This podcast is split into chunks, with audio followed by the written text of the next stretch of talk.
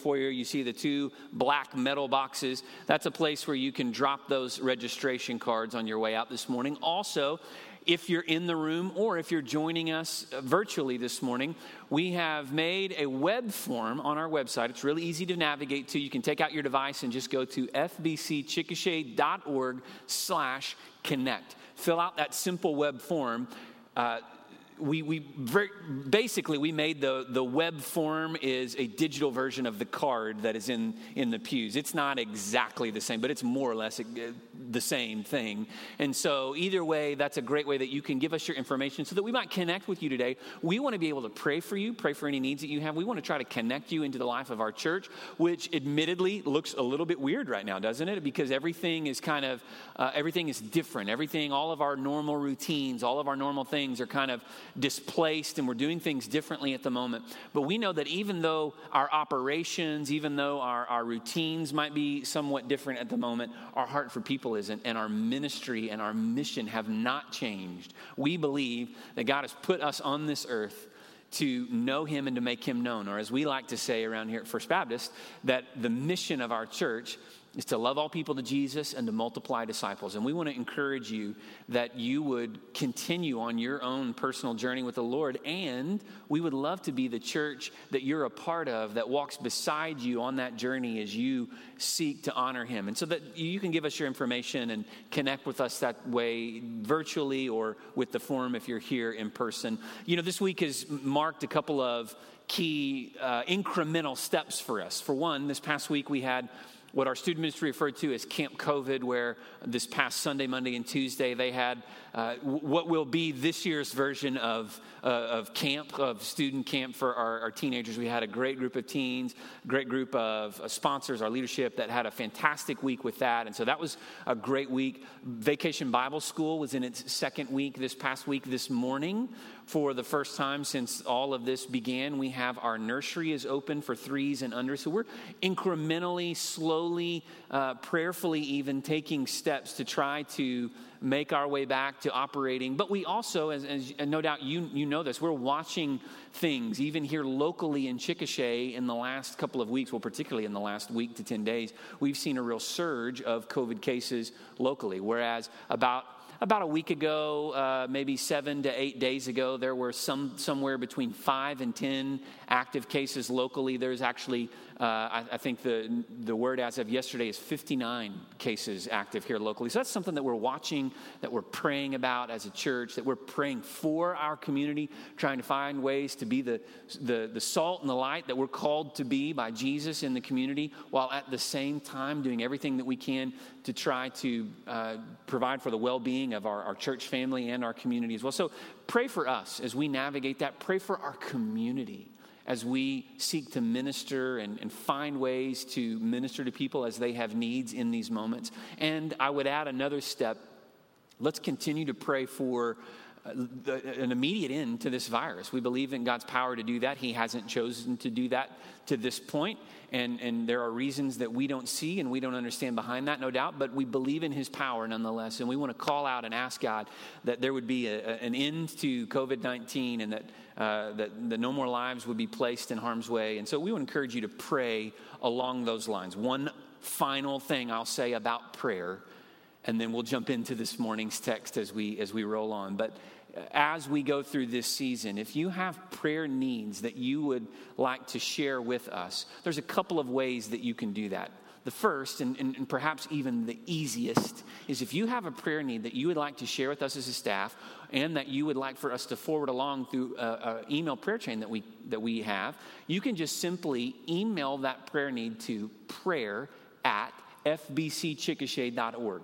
It's an email address that we've set up. That email account does nothing but just funnel prayer requests. And so those prayer requests come in. We see those. We pray over those. We send those out so that others might pray over those as well. So if you have a prayer need that you would like to share, you can just send that to prayer@fbcchickasha.org. You can also use the cards we were talking about that are here in the room or the virtual connect cards, fbcchickasha.org/connect. That you can use that card, flip it over on the backside. There's a place for prayer request. You can submit that online web form. But If you're going to go to the trouble, I should say, of typing out the information and you want to just send it to prayer at fbcchickasha.org, it comes directly to that email account. We pray over that. We send that out for others as well. So just something to be aware of, as there are no doubt many things that we want to continue to pray faithfully for in this season. We're going to be in a passage of Scripture in 1 Peter chapter 3 this morning. We're continuing in a sermon series that we've been calling Encouragement for Exiles. Now, last week we took a break from this. We just had a week where we focused on a passage of Scripture in Micah that Doug preached through and did a fantastic job with that. But this week we're back to our series that we're looking at this summer, studying through the book of 1 Peter. And a few weeks ago, Colby preached as well, Colby Sorensen. Colby did a fantastic job. When I originally went to Colby and told Colby that I'd like for him to preach on that given Sunday, I told him this text. I wanted him to preach this text because I wanted him to read it, and I wanted him to think, oh, how am I going to do that? Because admittedly, this passage of Scripture that we're going to look at today is one of the most difficult to understand passages of Scripture in all of the Bible, especially in the New Testament. And so we're going to look at this today, and I'm really excited to study this together and dig into this word. But let's just acknowledge up front, this is a tough passage of Scripture, because what does it mean? And even as I'm saying that, you're probably scanning through like, ooh, I picked a good one, right? I mean, what a good day to be here, and you're looking through that. But we'll dive in a minute, and we'll dig deep for that. I eventually told Colby I was just kidding, that I would take this particular passage and I would be the one to preach it. But I want us to decode, if you will, this text this morning. And here's the truth of the matter is, even though this passage raises sort of an issue, a doctrinal or a theological issue that we're going to wrestle with this morning, it raises a tricky issue of the descent of Christ for us to look at. The truth of the matter is that the truth that Peter is teaching is the same regardless of how we might understand the nuance or the specific nature of some of the finer points of this text. And so the sermon points that we'll look at this morning actually are great truths that anchor us to Peter's message throughout the book of 1 Peter and his encouragement for us as believers. But then as we, if I can say it this way, as we kind of get in the weeds a little bit, you'll find that there are some things here that you think, oh, wow, I don't even know what I know about this, or I don't know what I believe about this. And I'm going to try to highlight and bring some of that to the surface this morning for the sake of our understanding. But even if we don't understand some of the finer points of all that, the truth is, the truth for us today is there, and it's readily available and readily visible, that we would live in light of Christ's victory over sin and death.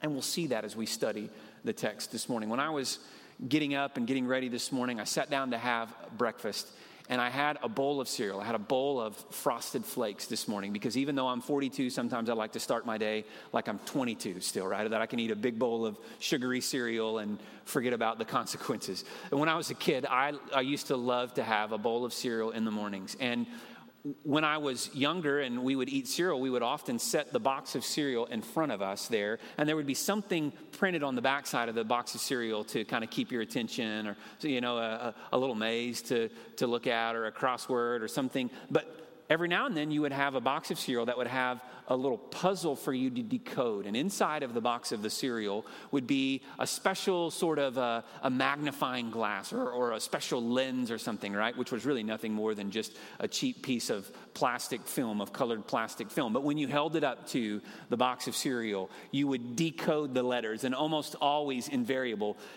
whatever you decoded was like the slogan, right, for the cereal. It was just a cheap form of advertisement. So you'd do the work and you decode, and it'd say something like, I'm cuckoo for Cocoa Puffs or something like that, right? How do we eat cereal anymore? With, you know, we go to Twitter, we go to Facebook, we go to news or whatever. We don't have the box anymore, or maybe they do. I don't know. I don't do that anymore. Maybe I've grown up just a little bit, not all the way, because I still like to eat cereal, but a little bit. As I was eating my bowl of cereal this morning, I was thinking about that, though, decoding the back of the box of cereal. Well, what we want to do this morning with this text is we want to decode it. There are some other scriptures there that can help us to understand this, and so we'll look at some of those and sort of dig in and decode. But I want to stipulate and say again that really for us, the plain truth by which we ought to live by is at the highest level. It's there, and it's readily available for us to see that we can live in light of Christ's resurrection, his power over sin and death. And yet, there are some other things here that we'll weigh together this morning. So let's dig into this text. And what I really hope that we will see in the midst of all of this today is what we're going to call the wonder of Jesus' work. The wonder of Jesus' work. And so 1 Peter chapter 3, verse 18, we read this. For Christ also suffered once for sins, the righteous for the unrighteous, that he might bring us to God, being put to death in the flesh, but made alive in the spirit, in which he went and proclaimed to the spirits in prison, because they formerly did not obey when God's patience waited in the days of Noah, while the ark was being prepared, in which a few, that is 8 persons, were brought safely through the water. Baptism, which corresponds to this, now saves you, not as a removal of dirt from the body, but as an appeal to God for a good conscience through the resurrection of Jesus Christ, who has gone into heaven and is at the right hand of God with angels, authorities, and powers, having been subjected to him. And so the first point that I want us to see as we consider the wonder of Jesus' work in this text is it's just simply this, that Jesus secured the way of salvation by his suffering. In his suffering, in his death, in his burial, Jesus secured a way of salvation for us. He paid the price for our sin, as we sang about in that song, that because he lives, I can face tomorrow. But we sang in that very song about how he purchased my pardon. He paid the price to purchase my pardon from sin. And that's what Jesus did with his death, with his suffering. He secured the way of salvation to us. Look at what it says specifically, this particular phrase in verse 18. That he might bring us to God. That Jesus did all of this.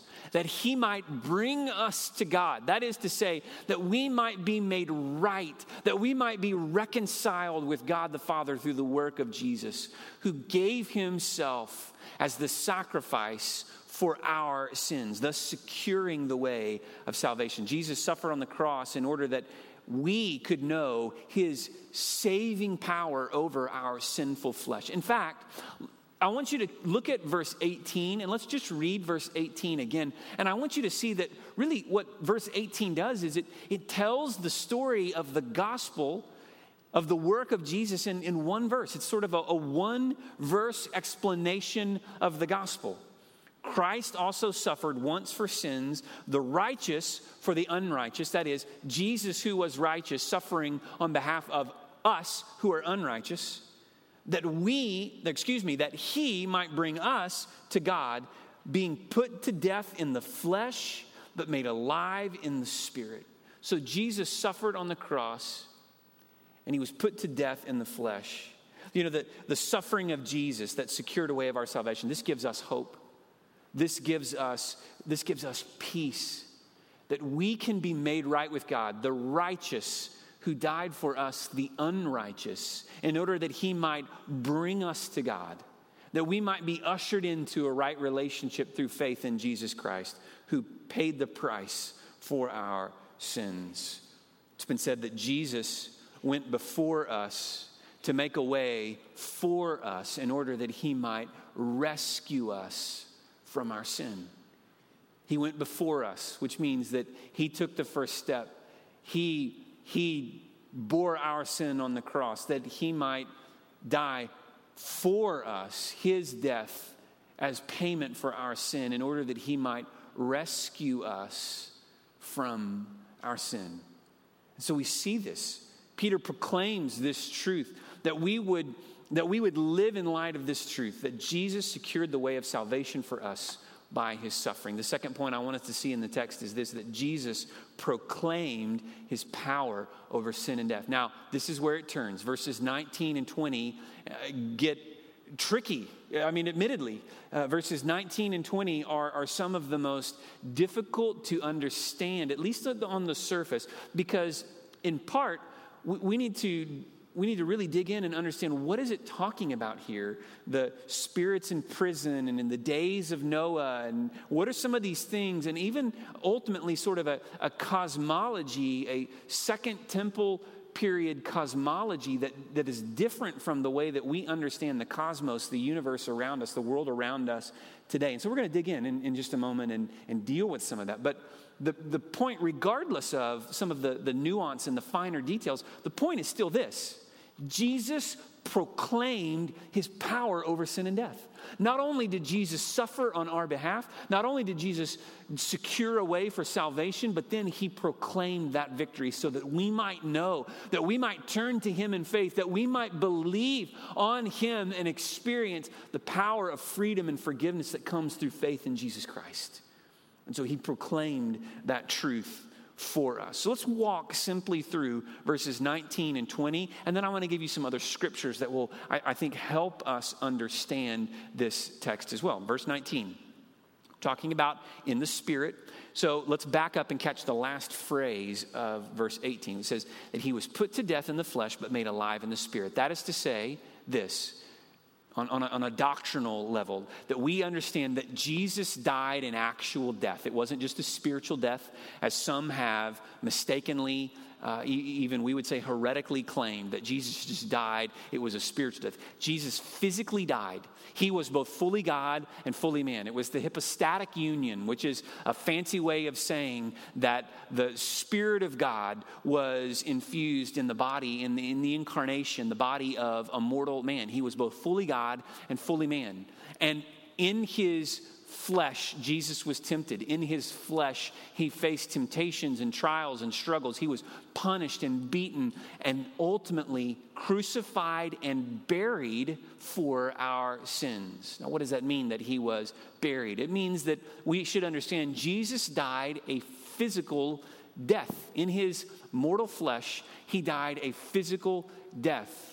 But he also experienced a physical bodily resurrection. 1 Corinthians chapter 15, which is not going to be a text that we spend a lot of time with today, but 1 Corinthians chapter 15 walks through this in great detail, even pointing out many eyewitnesses who were witness to these particular truths. But it makes this statement here, in which he went and proclaimed to the spirits in prison. Well, what does that mean that he proclaimed to the spirits in prison? There are several ideas of what specifically that means, okay? So one idea, and I'll tell you that, let me just say that I'm a relative newcomer to this particular, to where I stand on this issue now. And when I say I'm a relative newcomer to that, let me tell you kind of specifically my own journey in trying to understand and know more about this particular text. Around Easter time of this year, back in the month of April, the early weeks of April, there is a professor at Oklahoma Baptist University. He's now actually the dean of the Hobbs College. He wasn't then, but he's been promoted because OBU named a new president, and so there was some shuffling of the ranks of responsibility. And so his name is Dr. Matt Emerson. And Dr. Emerson has written a book that's called He Descended Into the Dead, and it's talking about Holy Saturday. He's talking about particularly a phrase from one of the early creeds of the faith. It's in both the Apostles' Creed and the Athanasian Creed that says that he descended to the dead. Jesus descended to the dead, or as one creed says specifically, when we translate it from the original Latin into English, he descended into hell. What does that mean to say that Jesus descended to hell? Well, I want to unpack that, and I want to help explain what that means, because I think it's really important that we understand. And around Easter of this year, Dr. Emerson tweeted some things about this particular book that he had written dealing with this idea. And it's always been a matter that I knew I didn't know what I probably ought to know about, but I just, in the course of life and ministry and other things, it was never a particular text or a theological idea that I had really delved into. So when I saw Dr. Emerson's tweets, I thought, I'm going to get the book and I'm going to read that and I'm going to dig in and try to understand more. So I did. I got the book. And I would highly recommend it. It's a great book, by the way. And I also read some things in the footnotes and some other articles and things that he references and just started chasing it, trying to broaden my understanding of that. And I will admit to you that even my position that I'm going to present to you today, although it's where I stand, and although it's what I believe to be a scripturally informed, a biblical position, I think we can readily understand that there are a couple of different positions that go to the scriptures and try to explain this from the scriptures. And so I think that's where we need to start, is by not just saying, well, I think it means this, or even going to a creed per se, although the creeds are good and there's a lot of weighty consideration and study behind those. They're not inspired. They're not authoritative the way that the text of Scripture is. And so we ought to begin in the Scripture and say, what does this mean? What does the Scripture teach us that this means? So the spirit's in prison. One of the ideas, the idea that I hold, is that it's referring specifically to the sons of men that are referenced in Genesis chapter 6. And so you can go back and you can study Genesis chapter 6. Is in the days of Noah, the sons of men who were with the daughters of the sons of God, rather, who were with the daughters of men, and there was this race that were produced, and it was seen as very evil and sinful in the eyes of God. Most believe that those sons of God were fallen angels, essentially, and that a part of their punishment is that they were sent to the prison, which would be separation from God. As fallen spiritual beings, they were sent to what we would now refer to it as hell. We would say, well, they were punished in hell for their fall, for their rebellion against God. The reader in the day of Peter would have understood. They wouldn't have used the word hell the way that we use that word now. They would have used the term perhaps Gehenna or Hades would have been the word that they would have used. And so I'm going to talk a little bit more about Gehenna or Hades and what that means in a moment. But regardless, to say they had a somewhat of a different cosmology. But that's the idea, is that these were, go back to Genesis chapter 6, the Nephilim, if you are familiar with that and have spent any time looking at that. I think this is a reference. And I think what further proof for that is what it says specifically in verse 20 about the days of Noah. When God's patience waited in the days of Noah, because Genesis 6 is telling the story of the days of Noah and the sin that had overtaken the earth. Now, there's another idea. There's some who believe that actually the spirits in prison were the spirits of the Old Testament saints who were in a place where they were waiting for the appearance of the Messiah, the Son of God. So after the Old Testament saints died, that they would go to a place that they would refer to as Abraham's bosom or paradise. And there in Abraham's bosom or paradise, they awaited the coming of the Messiah. Now, I believe that that is what happened because of what I understand or believe to be true about their understanding of what Abraham's bosom was. Again, I promise we'll get there and unpack that a little bit more in just a moment. But that's the second idea. So Jesus went to those and proclaimed his righteous victory, thus securing their salvation through faith in him, a sort of a forward faith in the coming Messiah. And then there are other ideas that are probably a little less equally substantiated, but still others go to the scriptures.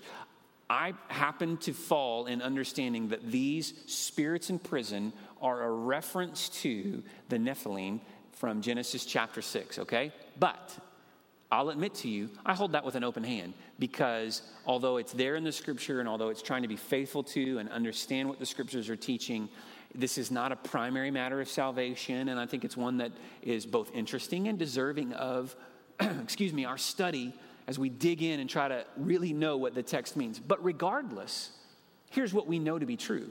Jesus died a physical death, and he was resurrected in a real bodily resurrection. And in that, he shows his power, proclaims his power. Now, the question is, what did he do while he was, as we've described it, dead, as he was physically dead? And what the church has historically referred to as Holy Saturday, the period from his death on Good Friday until his resurrection on Easter Sunday. Where was Jesus on Good Saturday? Where was he during that period of time? There are many today who want to sort of spiritualize that and say, well, Jesus experienced pain and suffering. And I'll tell you that even before I really began to study this a few months ago, if you had asked me, where was Jesus? My answer would have been, well, that Jesus was in paradise, because he says to the thief on the cross, today you'll be with me in paradise. But I've come to have a little bit fuller understanding of perhaps what Jesus really meant when he described paradise. And in order to understand that, and again, this is where I'm getting into some of Dr. Emerson's book and the explanation that Dr. Emerson gives in this book. We need to understand the cosmology, the mindset of Second Temple Judaism, which was the very mindset and understanding of Peter's audience here. According to this mindset of Second Temple Judaism, we tend to think of the cosmos, the world, in this sense, that there is this physical world that we live in, and when we die, there's a spiritual reality, a spiritual realm where there is both heaven and hell. But according to the Second Temple period, they believed that the cosmology of the spirit realm was divided into three parts, okay? There are these three parts. There was what they would refer to as Abraham's bosom or paradise. Those words are used somewhat interchangeably. Abraham's bosom or paradise. That was essentially the place where they would go to be in the presence of God. It's not heaven the way that we think of the new city, the new Jerusalem that Christ will inaugurate, that he will bring down when he returns again at his second coming, but it is a place where God dwells. It is the dwelling place of God. But the Jew in the day of Peter would have understood that as what we would call a part of Sheol, or the place of the dead. So when you die, if you were righteous and you had faith in God, then you would go to Abraham's bosom. You would go to paradise, which was the place of God. That was a very real place. It was a spiritual realm where they would be in the presence of God. There was no separation from God there, but it's not fully what we think of when we think of, particularly when we think of the writing of Paul, and he's describing, John, and he's describing Revelation, he's describing the eschaton, the things that are to come, and the new heaven and the new Jerusalem, the throne room of God, and some of these things. To them, it would have been a sort of like a garden-like place where they would have been restored into what was fallen, and there they would dwell in the presence of God. Paradise. Abraham's bosom. The second place where you go, if you were unrighteous, was the place of the dead that was unrighteous. And they would refer to this as Sheol, or this part of Sheol rather, as Hades or Gehenna. It was a place of separation from God, a place of suffering, a place of torment. And it was a place that truly that no one would want to be. And so that's where beings like fallen angels, for example, would be, is that they would be in Hades. They would be in Gehenna. They would be there suffering. And then there was the third part of this underworld of the mindset. And I'm looking at my notes here to make sure I say this right.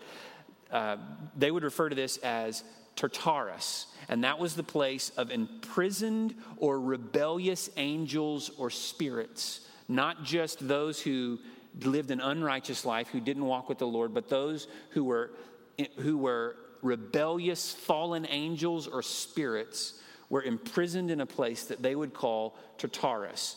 And that seems to be a direct reference to what Peter is speaking of here. Now, here's the point.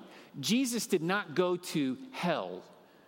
Even though you say, well, but the creed says that Jesus descended to hell. Well, again, we have to do a little bit of work there in going back to the original Latin. But for the creeds to say that Jesus descended to hell ought to rightly be understood, not as saying that Jesus went to a lake of fire and suffered in separation from God, because he is God.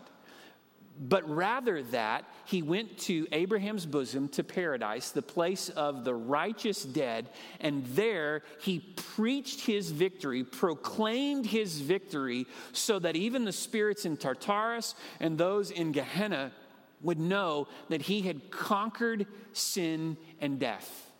And so, this is what Dr. Emerson writes. And rather than trying to just recapitulate it, I'm going to read it to you in his very own words. Now, this is not from the book. What I'm reading is actually sort of a summary that he wrote on a Gospel Coalition blog that is entitled Why and How to Preach Christ's Descent to the Dead, okay?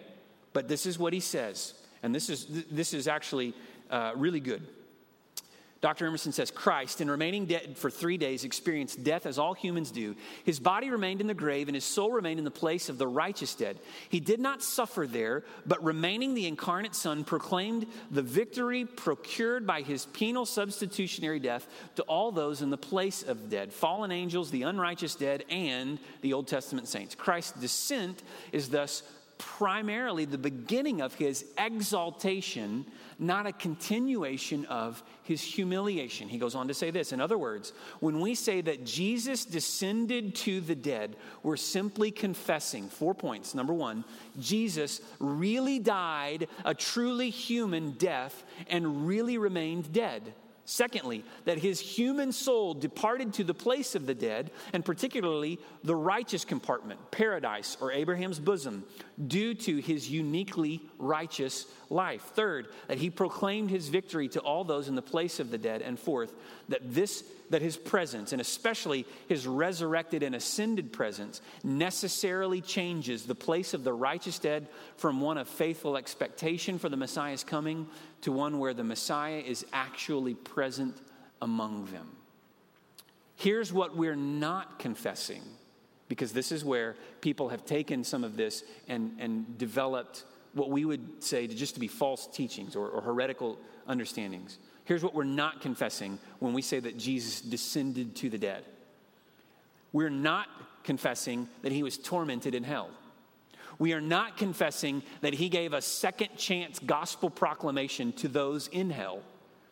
We're not confessing that prior to Jesus' descent, the Old Testament saints were cut off from God's presence. Or, fourthly, we're not confessing that he brought everyone out of hell and destroyed hell forever so that now no one inhabits hell, which would be a form of universalism. Now, all of those are points that people have argued for along this line of reasoning. So you see that maybe you think, well, who cares, right? Maybe you think that's too much, that's too deep, that's too weighty. Or maybe you hear that and you think, oh, that's really interesting.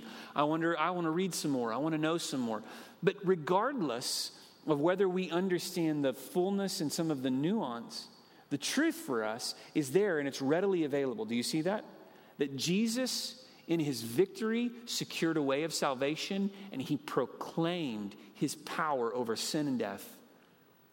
And so, what does it mean when we go on to read about, because they formerly did not, these spirits in prison who formerly did not obey, when God's patience waited in the days of Noah while the ark was being prepared, in which a few, that is 8 persons, were brought safely through the water. That's a reference, again, I believe, to Genesis chapter 6, and it's referring to those Nephilim, that were those fallen spiritual beings that sinned and rebelled against God, that were in the place that they would have understood as Tartarus, and that Jesus proclaimed his victory to them, along with all of the rest of creation, in his victorious work over sin and death.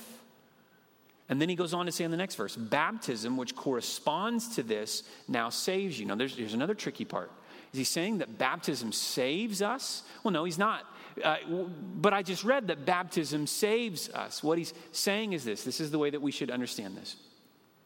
Baptism, and this is a key phrase, which corresponds to this, now saves you. In other words, go back to the example of Noah that's given here, in the days of Noah. When Noah built the ark and Noah and his family went on the ark, 8 in total, who, along with the rest of the animals that were brought on the ark, they survived the flood. The water itself was not what saved them. The ark was what saved them. The ark was representative of God's promise to save them. It was representative of God's vehicle through which he provided salvation. And the waters were the waters in a sort of judgment that God brought. And what he's saying is that baptism is symbolic of this, that the water of baptism is symbolic of the judgment of death. But then as we're brought up out of the water, it's a picture of the power of Christ's resurrection, which made it alive in us through faith in Jesus. And the baptism, which corresponds to this, now points to this saving work of Christ. I think this is the way that we ought to rightly understand this. Not as a removal of dirt, which is, he's going on to say, the baptism doesn't wash away the dirt. The baptism, there's no salvific work in the baptism. But he says here, as an appeal to God for a good conscience, which means that it's representative of, it's symbolic of, the fact that we have come to Christ in faith, believing in him in faith.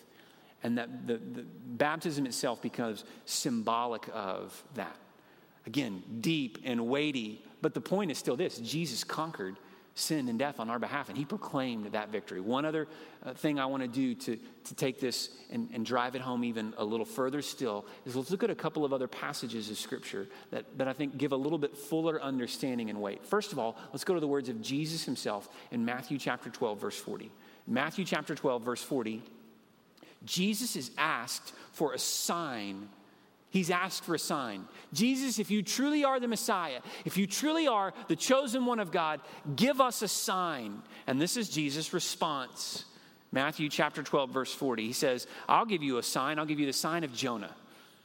Just as Jonah was 3 days and 3 nights in the belly of the great fish, so will the Son of Man be 3 days and 3 nights in the heart of the earth.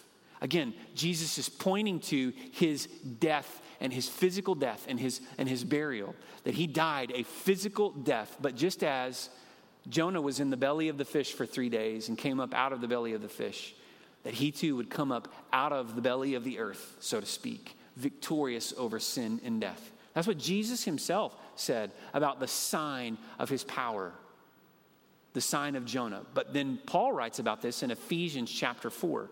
Go to Ephesians chapter 4, and we're going to read verses 8, 9, and 10. Ephesians chapter 4, verses 8, 9, and 10.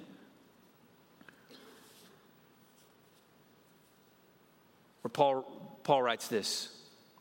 Therefore it says, when he ascended on high, he led a host of captives, and he gave gifts to men. And then parenthetically, it's in parentheses in your Bible, in saying he ascended. What does it mean? But he had also descended into the lower regions, the earth.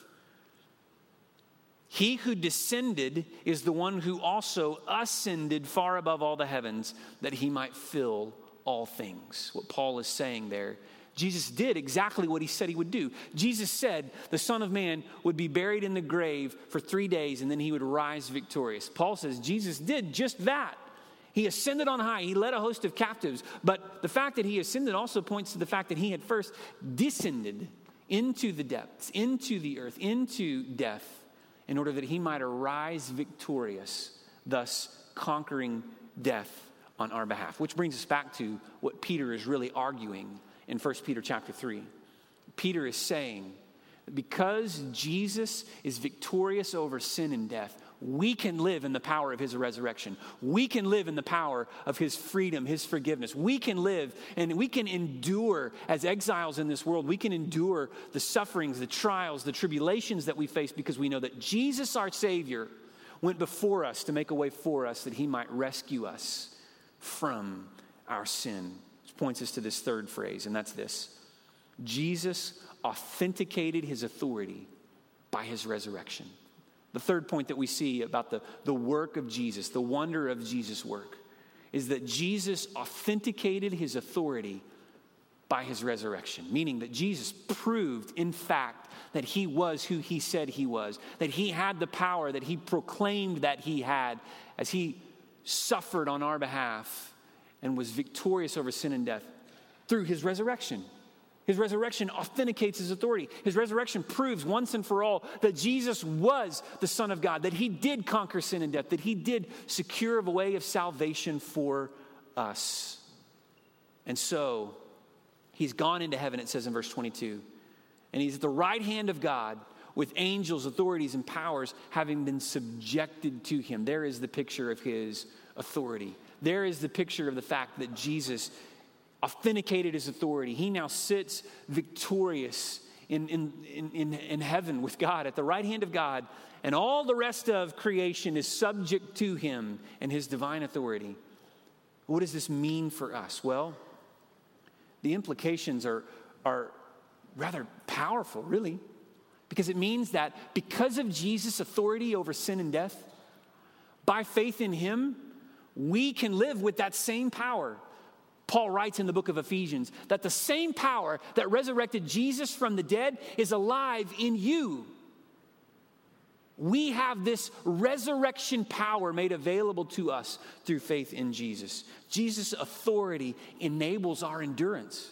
We can endure in this life. We can endure trial and hardship and suffering and pain. We can go through the difficulties that we might face in this life because Jesus made a way for us. He enabled our endurance through his resurrection power, through conquering sin and death. And also, Jesus' authority commends our confidence.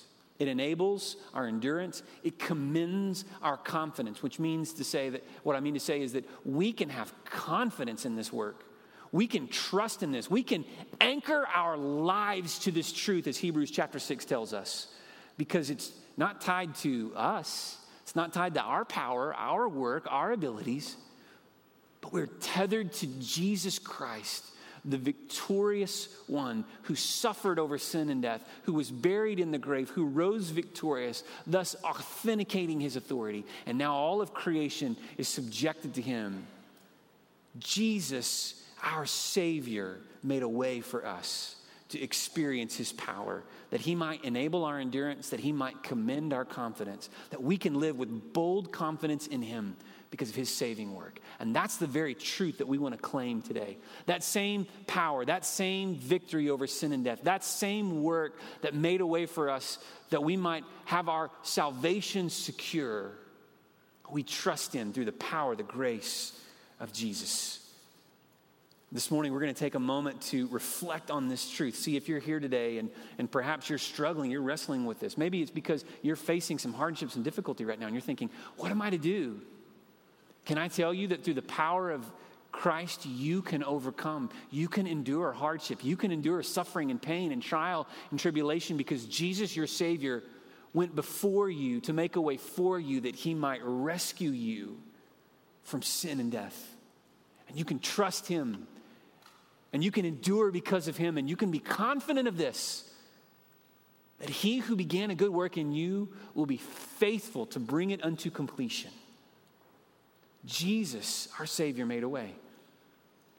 And so what I want us to do is I want us to take a moment to reflect on this truth. After we sing a song together where we spend some time just reflecting in a time of thoughtful prayer and reflection, considering this truth, then I'm going to come back and I'm going to talk about how specifically we respond.